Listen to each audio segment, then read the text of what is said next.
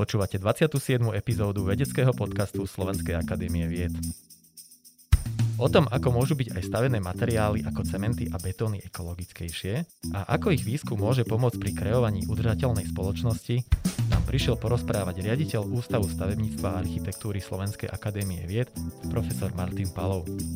Profesor Palov sa zaoberá výskumom multikomponentných cementov, ktoré sú schopné vydržať aj veľmi náročné environmentálne podmienky, ako napríklad extrémne teplo alebo tlak, študuje betóny, ktoré majú schopnosť samoopravy a betóny schopné pohlcovať oxid uhličitý. Profesor Palov má rád pobyt v záhrade, šport a to najmä fotbal. Moje meno je Peter Boháč a budem vás prevázať dnešným podcastom. Pán profesor, vitajte. Ďakujem za pozvanie. Pán profesor, cement a jednoduché formy betónu poznáme v podstate už veľmi dlho, od čias Babylonskej ríše a potom najmä v období Rímskej ríše sa ich spracovania a výroba skutočne zdokonalili vďaka čomu sa nám mnohé pamiatky zachovali až do dnes. Čo sa dá ešte skúmať na cemente a betóne? Veľmi veľa. Ako ste povedali, že ten vývoj, historický vývoj toho cementu, na začiatku to bolo empirický. Samozrejme sme potrebovali stavebné materiály. No a ten vývoj išiel až tak, že sme vedeli, pri aké teplote, z akého materiálu aké chemické zloženie skladby týchto surovín treba zmiešať a technologicky vypáliť pri nejakej teplote 1500 stupňov Celzia, aby sme mali taký cement, ako máme dneska. No samozrejme, výroba cementu je vysokoenergetické náročná výroba na materiály aj podobné ako na palivo, aj na emisie oxidu uhličitého my keď hovoríme o cemente alebo o betóne, teraz hlavne o cemente, tak hovoríme o jednej konkrétnej látke, alebo to môžu byť rôzne multikomponentné typy materiálov, ktoré sa všeobecne spolu nazývajú cementy. E, ja to uvádzam veľmi jednoduchším spôsobom.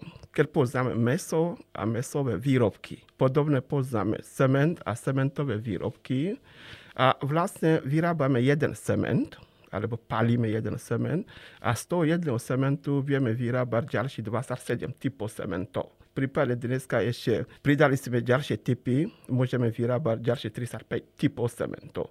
To sú tie multikomponentné sementy, samozrejme to sú normované podľa európskej normy, ale to už nie je vývoj. My ten vývoj ideme ďalej a používame ďalšie a ďalšie prímesy, ktoré sú toho typu ako odpady, priemyselné odpady, alebo sú iné prírodné suroviny, ktoré nevyžadujú tepelnú úpravu. A tým pádom dokážeme znížiť teplotu aj dokážeme znížiť teda tepelnú spotrebu výrobu toho cementu.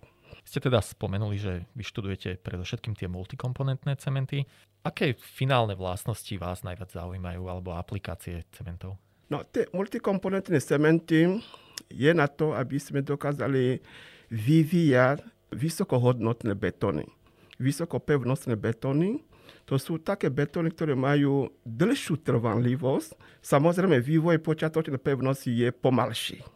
Ale dlhodobého hľadiska tie pevnosti sú vyššie, oveľa vyššie, ako keby sme používali ten čistý semen.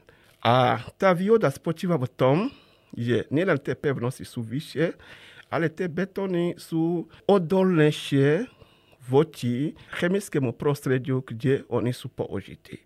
Sú odolnejšie proti karbonatácii, sú odolnejšie proti sulfatovému ataku a tým pádom vydržia dlhšie. Ale problém v tom, že tie počiatočné pevnosti nie sú aj tak vysoké, ako by sme to si želali. A práve aj v tej oblasti je výskum, kde sa snažíme používať, povedzme, že ďalšie prímesy, alebo prísady, aby sme súčasne aj zlepšovali tie počiatočné pevnosti. Tou počiatočnou pevnosťou myslíte v časovom horizonte? Dvojdňové, 7-dňové, 28-dňové pevnosti. Akým spôsobom vy testujete tieto materiály, ktoré pripravíte? Napríklad viem, že určité betóny sa snažíte aplikovať do úložisky jadrového odpadu. Áno. Vy takéto materiály testujete priamo v nejakých úložiskách jadrového odpadu, alebo ide skôr o nejaké simulácie? Skôr na simulácie. Keby sme išli na tú prax, teda to vyžaduje, aby sme mali kontrakt s jadrovou elektrárňou, kde by oni mohli skúšať tie materiály. Ale my sme mali medzinárodný projekt, kde konkrétne skúšky sme robili v Budapešti. To znamená, že skúšky ožarenia tých betónov pomocou jadrovým žiarením A potom sme sledovali odolnosti alebo trvanlivosti tých betónov v prostredí, kde sú vystavené tým žiarenia. Ako ste už aj vy sám spomenuli, tak jeden z najväčších problémov využitia cementov a betónov je vplyv ich spracovania a výroby na životné prostredie. Okrem samotnej ťažby nerastných surovín je asi najväčším problémom produkcia oxidu uhličitého. Ja som si našiel štatistiku, že až 10% svetovej produkcie oxidu uhličitého pochádza práve z výroby cementov, pričom 40% z tohto dieliku ide na energetické spracovanie a 60% je zase samotných chemických reakcií, ktoré prebiehajú pri výrobe.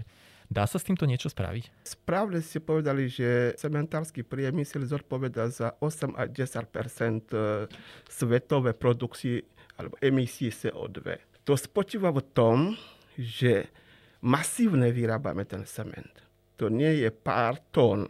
Môžem vám povedať, že minulý rok napríklad sme vyrábali viac ako 4 miliard tón cementu na svete. No to je obrovské číslo. No a na to potrebuje prírodné suroviny. A tie prírodné suroviny sú vápencové suroviny, to znamená vápenec, uličtan vápenatý. A počas tepelného spracovania tých surovín, ten uličtan vápenatý sa rozkladá na oxid vápenatý a na CO2. A to CO2 ide teda do atmosféry. Okrem toho, keď používame palivo, lebo cement sa palí pri 1500 stupňov Celzia. Keď používame palivo, tak to palivo tiež je zdrojom oxidu uhličitého. Tým v starých technológiách, keď teda palili čistý cement, hovorí sa, že na výrobu jednej tóny cementu produkovali tiež jednu tónu CO2. A preto výskum v tejto oblasti je nesmierne dôležité z tohoto dôvodu, aby sme znížili emisie CO2 a súčasne, aby sme používali iné súroviny, alternatívne súroviny. Tým pádom by sme zachránili prírodu, to znamená, že tie súroviny sú neobnoviteľné súroviny a môžeme dostať k tomu, že Dneska používame viac a viac alternatívnych súrovín pri výrobe cementov a používame alternatívnych palív pri výrobe tých cementov. A aby som teda pokračoval ďalej, tieto súroviny, kvala Bohu, ti sú to prírodné súroviny, máme všade. Hej, to sú vápencové lomy, alebo íly, alebo kremičitý piesok, to každá krajina má a preto cementárne je všade. No aj z tohoto dôvodu, že je to potrebný ten cement, lebo potrebujeme vyrobiť, vyrobiť betón a potrebujeme stávať. Či sú to inžinierské stavby, alebo či sú to občanské stavby, alebo sú iné typy stavby, takže potrebujeme ten betón a preto sa masívne vyrába. A s tým súvisí potom s problémom emisí CO2 a devastácií prírody. Ste spomenuli teda, že tie tradičné suroviny sa nachádzajú takmer všade, v každej krajine a ťažia sa. Vy sa však tieto komponenty snažíte nahradiť. Ano. Častokrát rôznymi, ktoré pochádzajú ako keby z odpadných surovín. Ano. Viete nám povedať nejaké konkrétne prípady? No, v tejto oblasti pôsobím už viac ako 25 rokov kde som sa vždy snažil zúžitkovať odpady, priemyselné odpady z iných výrob a to z dvoch dôvodov. Prvý dôvod je, že aby sme ušetrili tie prírodné suroviny a druhý dôvod je, aby sme teda nenechali tie suroviny na skladku. A tie odpadové suroviny, to sú vysokopesné trosky napríklad, elektrárske popolčeky, kremičitý úled, to sú vlastne odpady. No a my už dneska nenazývame ich odpadmi, ale to sú pre nás súroviny. A keď teda využívame, lebo oni majú veľmi dobré vlastnosti. Oni majú také chemické zloženie, ktoré sú kompatibilné s chemickým zložením toho cementu, prípadne aj toho betónu. A navyše, tie suroviny pomáhajú, tie alternatívne suroviny pomáhajú nielen pri výrobe cementu, ale aj pri výrobe samotného betónu. A dneska je problém nájsť tie suroviny, ktoré boli kedysi odpady, ale dneska už to nie sú odpady a máme problém ich nájsť. Uestil Košišťa produkoval teda vysokopestnú trosku vo veľkom a dneska už nie je. Lebo oni tiež musia ísť na redukciu energetickej náročnosti výroby, tým pádom používajú menej vápenca na odstránenie nečistot pri výrobe toho železa a tie odpady už pomaly nemáme a tým pádom cena cementu pôjde do hora. Dajú sa takýmto spôsobom recyklovať priamo už aj vyrobené cementy a betóny? Dajme tomu po zbúraní nejakej budovy? To určite. To ako, že dneska môžeme dokázať e, recyklovať celú starú budovu po demolácii. Či tam sú vystúže, či tam sú agregáty, to znamená kameniva. A či ten prach, to je to, čo ja nazývam ako cirkulárnu ekonomiku, kde od toho cementu vyrábame betón, z toho betónu postavíme budovu. Ak tá budova po 50 rokov alebo po 600, po 100 rokov zbúrame tie odpady, vieme drviť, separovať a používať naspäť na výrobu betónu alebo na výrobu cementu.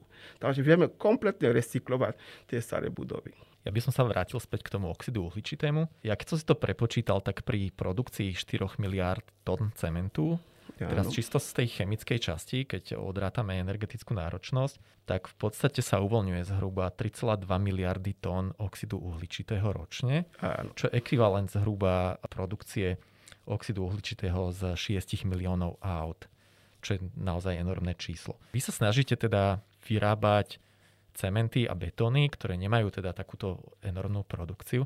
Aká je vaša vízia? Ako veľmi vy dokážete zredukovať túto emisiu oxidu uhličitého?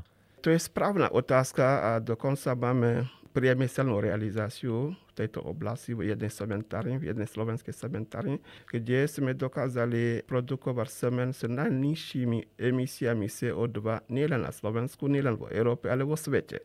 Tým, že sme používali špeciálne súroviny, ktoré sú už dekarbonizované a ktoré sú odpady, používali sme na miesto toho vápenca. Tým pádom sme znižili emisiu CO2 pri výrobe tohoto typu cementu. A navyše, keď sme začali používať aj alternatívne paliva, takže to bol obrovský úspech, môžem povedať, že úspech a som rád, že som bol eh, pri tej realizácii a dneska ten cement už viac ako 10 rokov sa vyrába na Slovensku a majú nižšie, nižšie emisie CO2. Môžem povedať, najnižšie emisie vo svete. A toto je ako jedna z tých realizácií, keď sme používali alternatívne súroviny pri výrobe cementu. Máme ďalšiu realizáciu pri použití alternatívne palív pri výpale toho cementu. To znamená, máte dve možnosti tu. Buď redukujete emisie pri výrobe, tým ste znížili, alebo ste používali alternatívne súroviny, alebo ste používali alternatívne paliva. A keď kombinujete tie dve možnosti, takže môžete dosiahnuť veľmi dobré výsledky. V mnohých cementárniach používali jednu alebo druhú možnosť. Sa nedá akože používať obidve možnosti naraz. To je len špeciálne na Slovensku. A v mnohých cementárniach oni sú sústredení alebo sa orientujú na využitie alternatívnych palív, to sú, tu je alternatívne paliva, to sú pneumatiky, opotrebované pneumatiky, plasty a dokonca mesovo-kostnú múčku, ktorá sa dá krásne vypalovať v cementárskej rotačnej peci a likvidovať teda tie odpady. Ono je to tak, že tie alternatívne paliva sú síce zdrojom energie, ale aj sú zdrojom materiálu, lebo oni majú popol. A ten popol potom zostane súčasťou toho cementu. A preto my hovoríme, že tá cementárska rotačná pec, alebo ten výpal, je bezodpadová technológia. Nemáme odpad z toho. Treba ale poznamenať, že asi pri využívaní takýchto typov palív zrejme nevyhnutné používať naozaj tie najnovšie technológie, BED technológie a tieto environmentálne. A je to, čo nám otvára možnosť na výskum. Lebo to nie je tak, že si zoberiem palivo a idem paliv v cementárne. Kedy to nové palivo. Môžem teda povedať, že keď sme robili výskum okolo mesovo-kostné mučky, aby cementári mohli vypalovať, takže to nebolo jednoduché. Lebo sú také zložky, ktoré výrazne ovplyvňujú kvalitu tohoto cementu. A bolo treba teda vypočítať, koľko mesovo-kostné mučky môžu spalovať aby neovplyvňovali teda kvalitu tohoto cementu. Lebo cieľom výroby cementu to nie je spalovať odpadov, ale vyrobiť kvalitný cement. A preto ten výskum je žiadané v tej oblasti, aby sme najprv akože skúmali za laboratórne podmienok, či ako to bude fungovať, za aký podmienok treba to používať, to alternatívne palivo a koľko. Jedna vec je náhrada palív, ktoré sa používajú, druhá vec je samotná energetická náročnosť. Vy ste spomínali, že cement sa pripravuje pri zhruba 1500 stupňoch Celzia. Áno. Je nejaká možnosť zredukovať aj túto energetickú náročnosť? Tú teplotu výpalu máte Áno, na mysli. áno, áno. Áno, to je iný typ cementu, ktorý sme vyvíjali na Slovensku. Musím povedať pod vedením docenta Majlinga, to bol môj školiteľ. A tento typ cement sa volá sulfoaluminátový belitový cement a vypaluje sa pri 1250-1300 stupňov Celzia. Takže sme dokázali znížiť teplotu výpalu o 200 stupňov Celzia. To je veľká vec. Problém je v tom, že sme sa nedostali do priemyselnej výroby tohoto typu cementu. A ostali sme pri vedeckých prásach, pri publikáciách a našťastie, že dneska jedna talianská firma výrobí alebo vyrába tento typ cementu. A prečo v čom bol problém? Tá technologická realizácia. Nemali sme peniaze, nemali sme sponzorov, lebo sme chceli postaviť pilotný projekt, to sú, sú miliónové investície a na to univerzita alebo akadémia to nemá. Čiže v podstate, kebyže nájdete nejakého vhodného investora, tak toto je stále taká otvorená téma. Áno, Vy sa teda okrem výskumu cementov venujete aj priamo príprave nových typov betónov, ktoré namiesto toho, aby oxid uhličitý produkovali, tak ho dokážu určitým spôsobom adsorbovať. Môžete nám prosím vás o tomto porozprávať viac? to je téma, ktorou sa zaoberám v poslednom čase. Ono je to tak, ten semen, keď miešate s vodou, veľmi jednoduché. Tá chemická reakcia, ktorá prebieha počas e, miešania toho cementu s vodou a čo vedie k túnutiu a tvrdnutiu, produkuje hydroxid vápenatý v tom betóne. A ten hydroxid vápenatý nie je využitý v tom betóne. Ale dokážeme využívať aj na puzolonové reakcie, to znamená, keď používame alternatívne súroviny do toho betónu, ten hydroxid vápenatý vie ich aktivovať. To je jedna možnosť. Ten hydroxid vápenatý vie aj e, pasivovať výstúže. To znamená, že výstúže sa nekorodujú v tom betóne. To je kvôli tomu, že je tam hydroxid vápenatý. Ale my využívame ten hydroxid vápenatý na reakciu s CO2 a vzniká teda uličitel vápenatý, ktorý je tu a fáza, hej, precipituje sa v tom betóne a tým pádom chemicky vieme zachytávať ten oxid uhličitý do tohoto betónu. A vlastne uličitel vápenatý je bežné zložko suroviny, ktorá sa používa na výrobu cementu. A tým pádom dokážeme zachytávať CO2 do toho betónu. Že vy takýmto spôsobom viete aj znižiť spotrebu uhličitanu vápenatého? Áno, to je ten cieľ. To je ten cieľ, aby sme teda znížili emisie CO2, to znamená, aby sme využívali CO2. A to je to, čo sa mi veľmi páči v tom, že produkujeme CO2 a to CO2 spätne dáme do tohoto betónu. A ten betón má trvanlivosť, mám niekoľko vzoriek v labáku aj niekde inde uložené, aby som dokázal sledovať trvanlivosti tých vzoriek. Aká je asi účinnosť tejto adsorpcie CO2?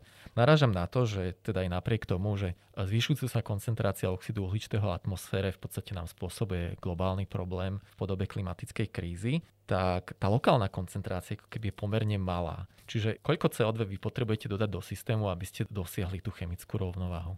No, to je ten najväčší problém. My sa sťažujeme na, na emisie CO2, ale tie CO2 nemáme k dispozícii, lebo sú rozptýlené v atmosfére. A preto dneska ja bojujem aj e, s fabrikami, aby sme nainštalovali zachytávače CO2.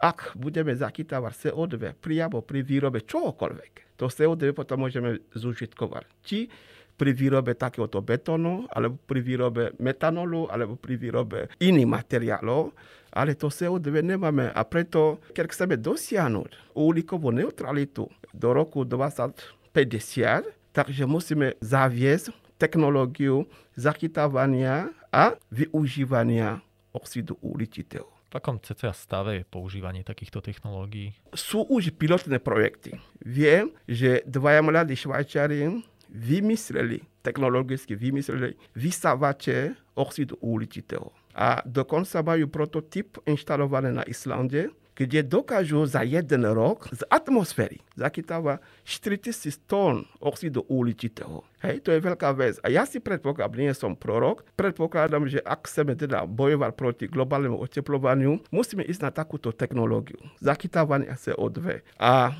budeme musieť ak chceme nainštalovať takéto vysavače aj v domácnosti, aby sme všade zachytávali CO2, naozaj ak chceme redukovať CO2. V podstate ten islandský projekt následne po zachytení tohto CO2 ho však uskladňuje v...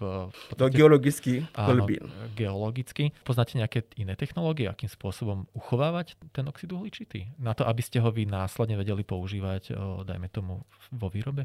Pri výrobe napríklad tohoto betónu. Ja potrebujem oxidu uhličitý a ten nemám, takže musím kupovať.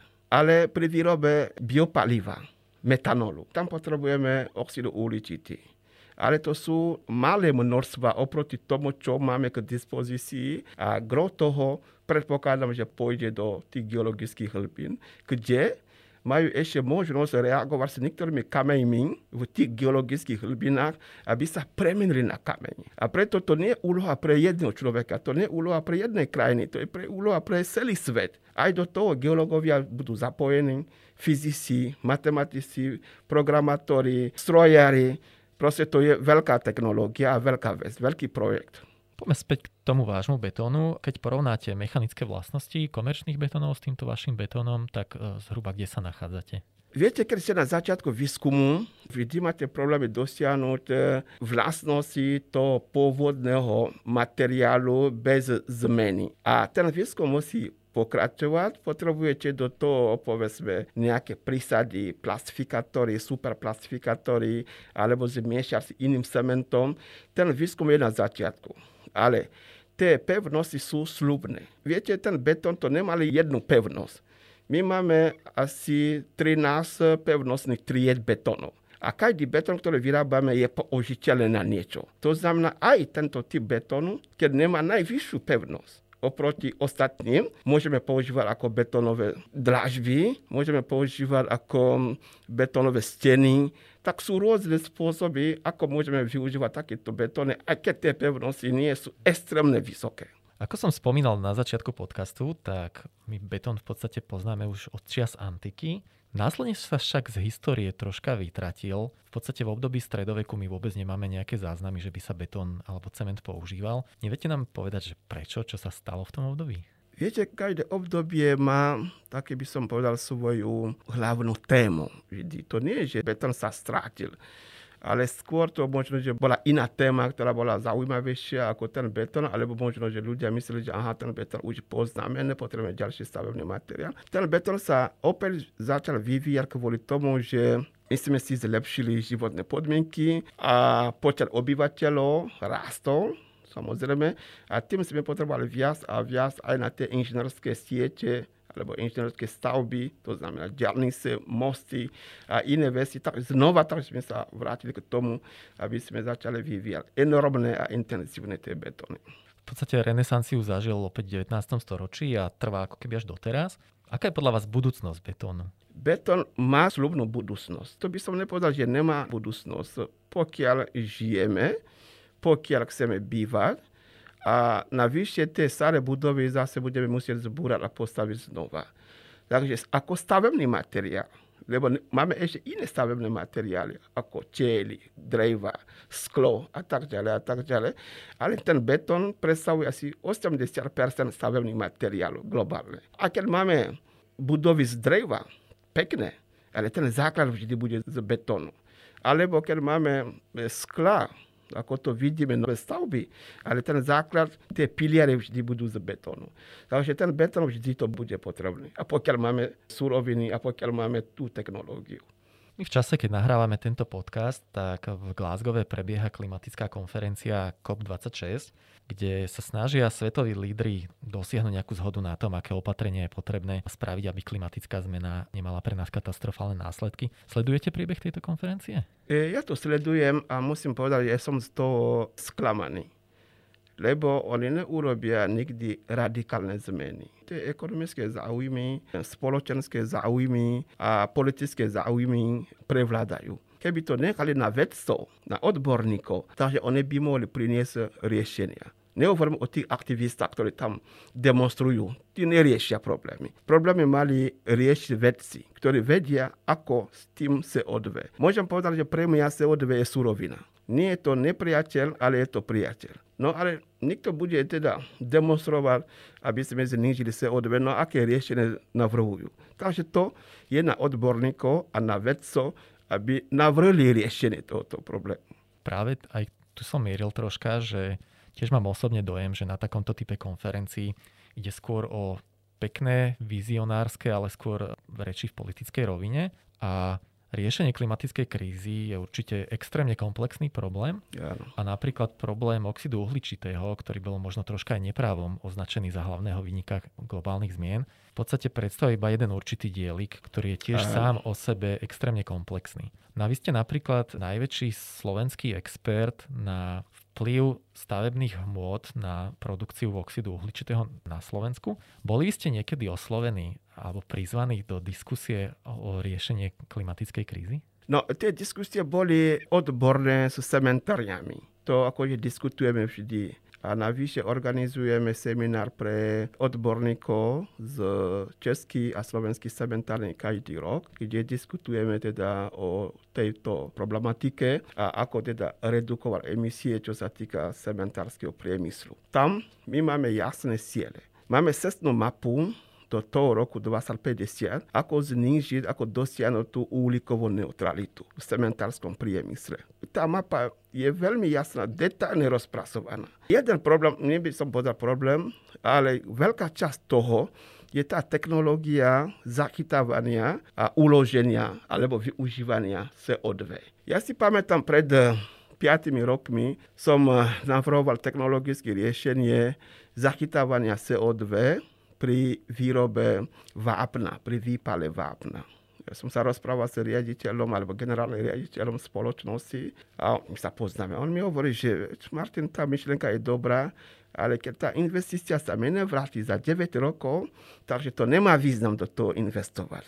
Viete? No ale dneska už tá technológia začala fungovať. To je presne taký spôsob výpalu, kde môžete mať čistý oxid uhličitý, ktoré budete môžete používať alebo na niečo. Tým pádom dokážete redukovať emisie CO2 už priamo pri výrobe tohoto materiálu.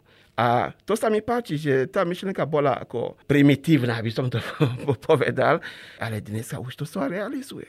Ja by som na toto tak nadviazal, že z prieskumu, ktorý si teraz nedávno dala vypracovať e, slovenská prezidentka, pani prezidentka Čaputová, vyplynulo, že až 40% mladých ľudí na Slovensku zvažuje, či mať deti z dôvodu neistej budúcnosti ohľadom klimatickej krízy. Vy tiež máte dvoch mladých dospelých synov. Ako vy teda vidíte budúcnosť? Spomenuli ste, že napríklad v cementárskom priemysle je naozaj reálne dosiahnuť tú uhlíkovú neutralitu. Že vy ste optimista alebo pesimista smerom do budúcnosti? Ja som vždy optimista. Ja ako pedagóg prenášam na vysokej škole. Ja sa snažím sensibilizovať študentov na tú problematiku, aby boli informovaní. Lebo ide o ich budúcnosť, tá uhlíková neutralita. A tá cirkulárna ekonomika, ktorá nie je ekonomika to, že chceme mať peniaze. To je, aký spôsob, to znamená, že spoločenstvo malo žiť inakšie, ako sme žili doteraz možno, že budeme žiť lepšie.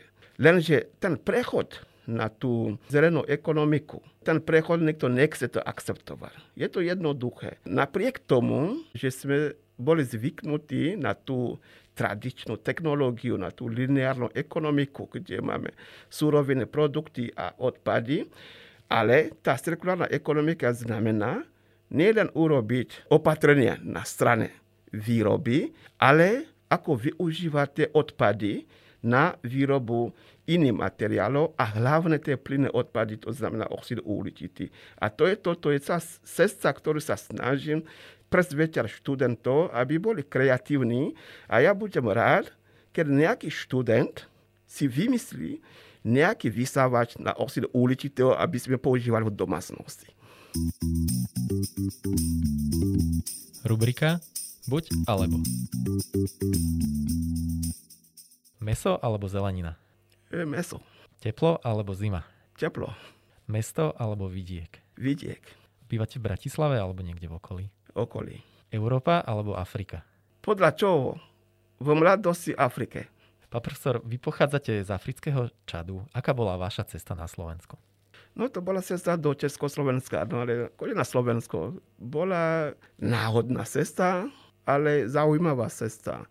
E, vtedy experti Československa pôsobili u nás v Čade e, v rámci programu pre rozvoj a vývoj rozvojových krajín. A práve oni mali za úlohu projektovať cementárne v Čade.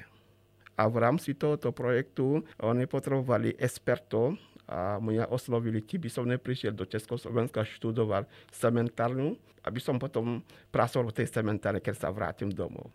Čo ste vy vtedy o Československu vedeli? S akým pocitom ste sem cestovali? No, toľko sme vedeli, že počas prvej svetovej vojny, druhej svetovej vojny, takže sme sa učili. Museli sme počuť o Československu. Ale zaujímavé bolo, že my sme mali produkty made in Čekoslovakia. to bolo napríklad povedz, obleky, žiletky, školské pomôcky. A to vždy tak bolo made in Čekoslovakia. To bolo pre nás tak zaujímavé vysloviť to meno made in Čekoslovakia. Vy ste teda spomínali, že pôvodná vízia bola, že teda tu nás získate vzdelanie a vrátite sa späť. Kedy a ako padlo rozhodnutie, že tu zostávate? To išlo plynule. To nenapadlo nejaké rozhodnutie, teraz som sa rozhodol, tu ostane. No išlo plynule, tak som sa oženil, deti a proste žijem tu a hlavne akože myslím si, že som mal podmienky na realizáciu svojich výskumných prác a pedagogických prác. A je to robota alebo práca, profesia, ktorú mám rád. Pedagogika, veda a priemysel. Vy ste vlastne prišli z podmienok e, z Čadu, kde vy ste z určitej časti Čadu aj prebiehala občianská vojna, v podstate keď ste tam ešte boli, ste prišli do Československa, kedy znova tu na, nastávali rôzne politické zmeny, v podstate ste zažili pád komunizmu. Ako ste to vy vtedy vnímali? Nemali ste troška strach, ako sa to vyvinie? No určite nie. Ja som prišiel do Československa 12. septembra 1986. A vtedy ešte režim bol silný, ale to sa vedelo, kto sleduje vývoj vo svete v tom čase, keď bol už Gorbačov pri moci v Sovietskom zväze, došlo k nejakému uvoľneniu tohoto režimu a keď človek to sleduje, ten vývoj, takže vie, že sa k tomuto dostaneme. Tie transformácie, prestrojka a iné veci, takže iná cesta nebola, ako sa dostať k tomu, že ten režim padne. No a ja som to vedel. Takže to som nebol prekvapený, že režim padol. A režim padol to tak, už sme nemali strach, alebo ľudia už nemali strach. A takýmto spôsobom aj ja som nemal strach, keď sme teda chodili na námestie demonstrovať, takže to bol akože normálny život. S radosťou dokonca. V podstate vtedy po páde komunizmu v Československu tak zhruba v rovnakom čase nastala aj demokratizácia Čadu. Nemali ste vtedy napríklad myšlienku vrátiť sa? No tá myšlienka stále je a žije stále. Hej. Ide o to, že odtedy, keď žijem tiež na Slovensku, ja musím povedať, že som eh, zažil najkrajšie historické obdobie Slovákov. Celkovo keď sa pozriem na históriu Slovákov, od roku 1989 do teraz boli udalosti, ktoré boli len pozitívne. Či to chceme uznať, alebo nie, to už je vec názoru. Pad komunizmus, vznik Slovenskej republiky, prijatie Slovenska do Európskej únie, do NATO. Prijali sme euro, sme v eurozóne. Takže ten vývoj je tak veľmi rýchly, ale veľmi pozitívny. Lenže Nikto môže mať na to iný názor, ale to je môj názor. A cestujete niekedy do Čadu? Máte tam rodinu alebo priateľov? Mám rodinu, stále mám, my sme vo kontakte. Vďaka internetu, vďaka možnostiam jednoduchého cestovania momentálne zaznamenávame veľmi výraznú globalizáciu spoločnosti. S touto globalizáciou častokrát aj spojení s rôznymi svetovými krízami sú spojené rôzne vlny imigrácie, ktoré sme zažívali alebo stále zažívame v poslednej dobe. Čo však takisto pozorujeme, tak ako keby politizácia tohto problému a jeho zneužívanie. Ako vy vnímate túto tému zneužívania migrácie? Je to smutné. Z ľudského hľadiska je to smutné, aby svet sa pozrel na tých ľudí týmto spôsobom. Oni sú ľudia, tiež Boh ich stvoril, ako nás stvoril. Mali sme aj my problémy tiež museli sme utiesť a títo ľudia majú problémy. Možno, že problémy do isté miery sme tam spôsobili, že sme chceli zmenu režimu. to sa nedá takýmto spôsobom. No a keď utekli pred vojnou, hľadom a čo ešte, takto nechaj ich umrieť v prírode ako zvieratá. Ani zvieratá takto nenechávame ich umrieť. No sa mi zdá, že kde je tá ľudskosť, ktorá je v nás? A prečo tá politizácia? prečo sa bojíme, aby boli, možno, že prídu, môže byť aj prínos, lebo medzi nimi sú aj lekári, inžinieri, elektrikári, môžu byť pre nás aj prínos. Samozrejme, riešenie by bolo investovať do tých krajín, aby teda sme ostranili príčin tých pohybov. Jediným spôsobom je investovať do tých krajín. Ja v podstate veľmi rád používam príklad, že aj my vedci, my sme v podstate tiež do istej miery častokrát takí imigranti, niektorí iba dočasní a niektorí natrvalo. Veľmi veľa študentov po vyštudovaní PHD alebo po postdokoch zostávajú v krajinách, čo je konec koncov aj váš prípad. Ono to chce asi dosť veľkú guráž v podstate sa rozhodnúť, že dobre, tak nevraciam sa, zostávam tu. Ako to bolo v vašom prípade? No, vo mojom prípade to bolo veľmi jednoduché ja som si založil rodinu. Ale nie kvôli tomu, že som chcel som tu na zostať. Ale to bolo prírodným spôsobom, že mám tu na rodinu, mám deti, mám manželku. No a na čo ich zobrať niekam, kde oni tam nepoznajú. Takže radšej by som bol s nimi tu, ako by som ich zobral, povedzme, do Čadu, kde by som ja cítil lepšie, ako tu, ale zase oni by sa nesítili lepšie ako tu. Takže ja som si našiel kompromis, že budeme spoločne žiť, keď tu poznám a oni sú odkiaľto, takže budeme žiť na Slovensku. Ste fanúšikom globalizácie, alebo skôr si myslíte, že jednotlivé regióny by si mali uchovávať svoj raz? Nie som za totálnu globalizáciu, ale zase som za kooperáciu aby ľudia si medzi sebou komunikovali, aby sa mali radi, aby bol mier a pokoj medzi ľuďmi. Rubrika Veda versus viera. V čo veríte? E, ja si myslím, že každý vedec je veriaci. Ale každý veriaci nemusí byť vedec. Prečo to hovorím? Lebo keď robíte vedu, veríte tomu, čo robíte. A ste presvedčení, že to robíte správne a ste presvedčení, že dosiahnete ten cieľ, ktorý vidíte a chcete to dosiahnuť. Takže veríte tomu. Áno, dokáže. To je tiež viera. A preto u mňa to nestojí, že veríte, neveríte, aj tak, ako že verím. Ej, ako vedec vždy to verím. Inak by som to nerobil tú vedu, inak by som nedosiahol tie výsledky, ktoré dopredu vieme, že sú správne, ale treba ich objaviť. A tá istota, to presvedčenie je tiež tá viera. Pán profesor, vy ste riaditeľ Ústavu stavebníctva a architektúry. Je záujem mladých študentov o vedecké pôsobenie v tejto oblasti? Predsa len ja si viem predstaviť, že absolventi takýchto odborov absolútne nemajú problém nájsť si uplatnenie. Láka ich veda? Presne. Presne, to je ten náš problém. Ako to stavebníctvo funguje nielen na Slovensku a vo svete, tak máme stavebný boom a študenti, ktorí skončili na stavebnej fakulte alebo na fakulte chemické a potravinárskej technológie, nemajú problém si nájsť robotu. A tá veda ich neláka.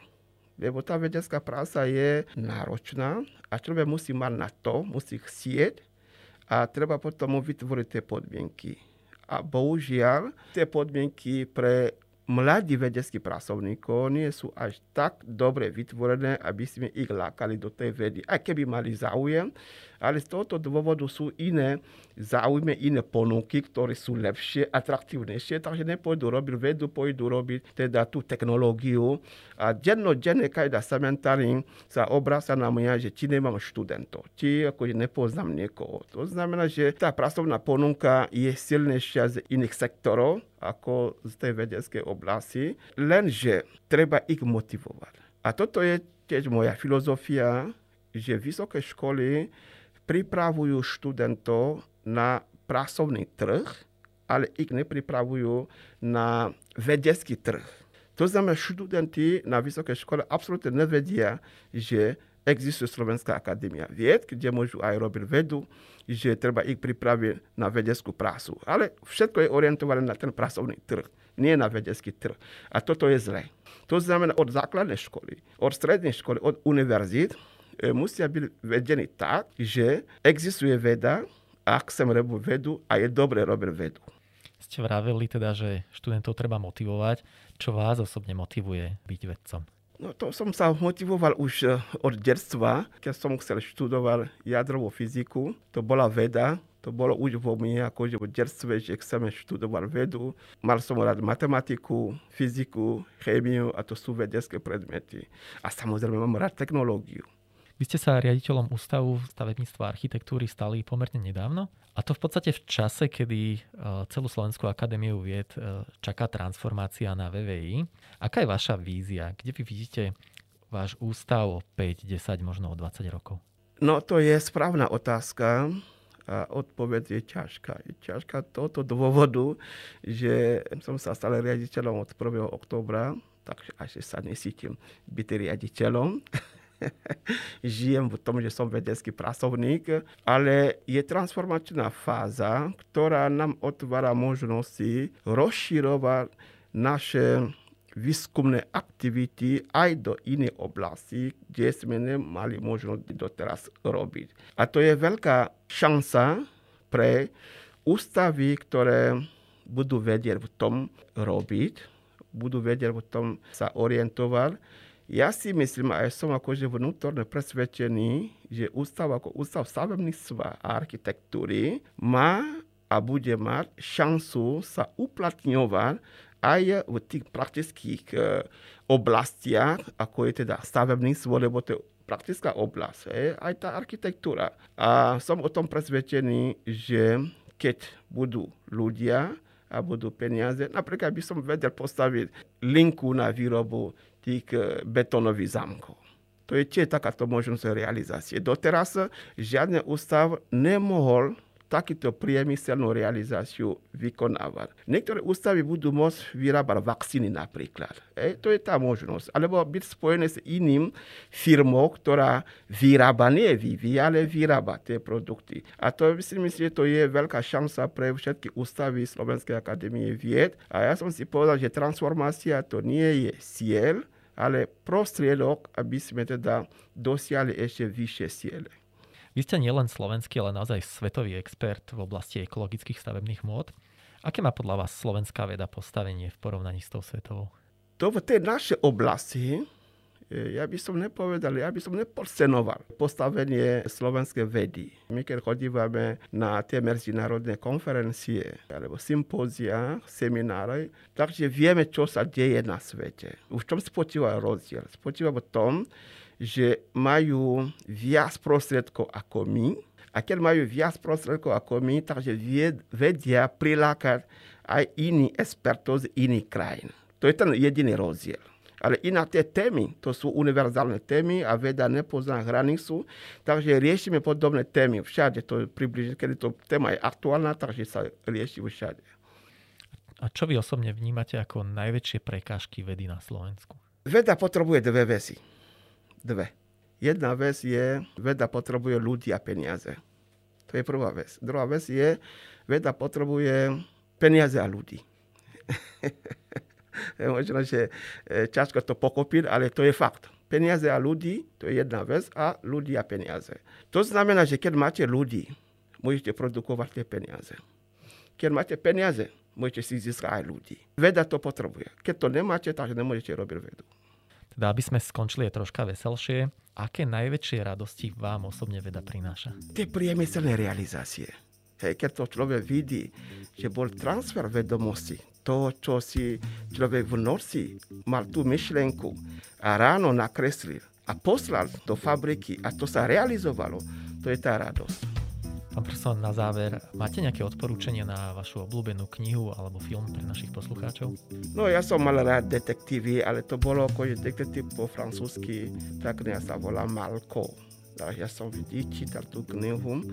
To je taký spôsob popisu udalosti. Takým spôsobom to sa mi páčilo, ale ináč ako nečítam veľa kníh, okrem vedeckých. Pán profesor, ja vám veľmi pekne ďakujem za váš čas a prajem vám veľa pracovných a osobných úspechov. Dovidenia. A ja vám ďakujem za pozvanie. Dovidenia. Dramaturgicky sa na dnešnej epizóde vedeckého podcastu Slovenskej akadémie vied podielali Katarína Gáliková a Peter Boháč. Technická podpora Martin Bystriansky. Ak sa vám náš podcast páči, Dajte o ňom vedieť aj svojim priateľom. Každé vaše zdieľanie nás poteší.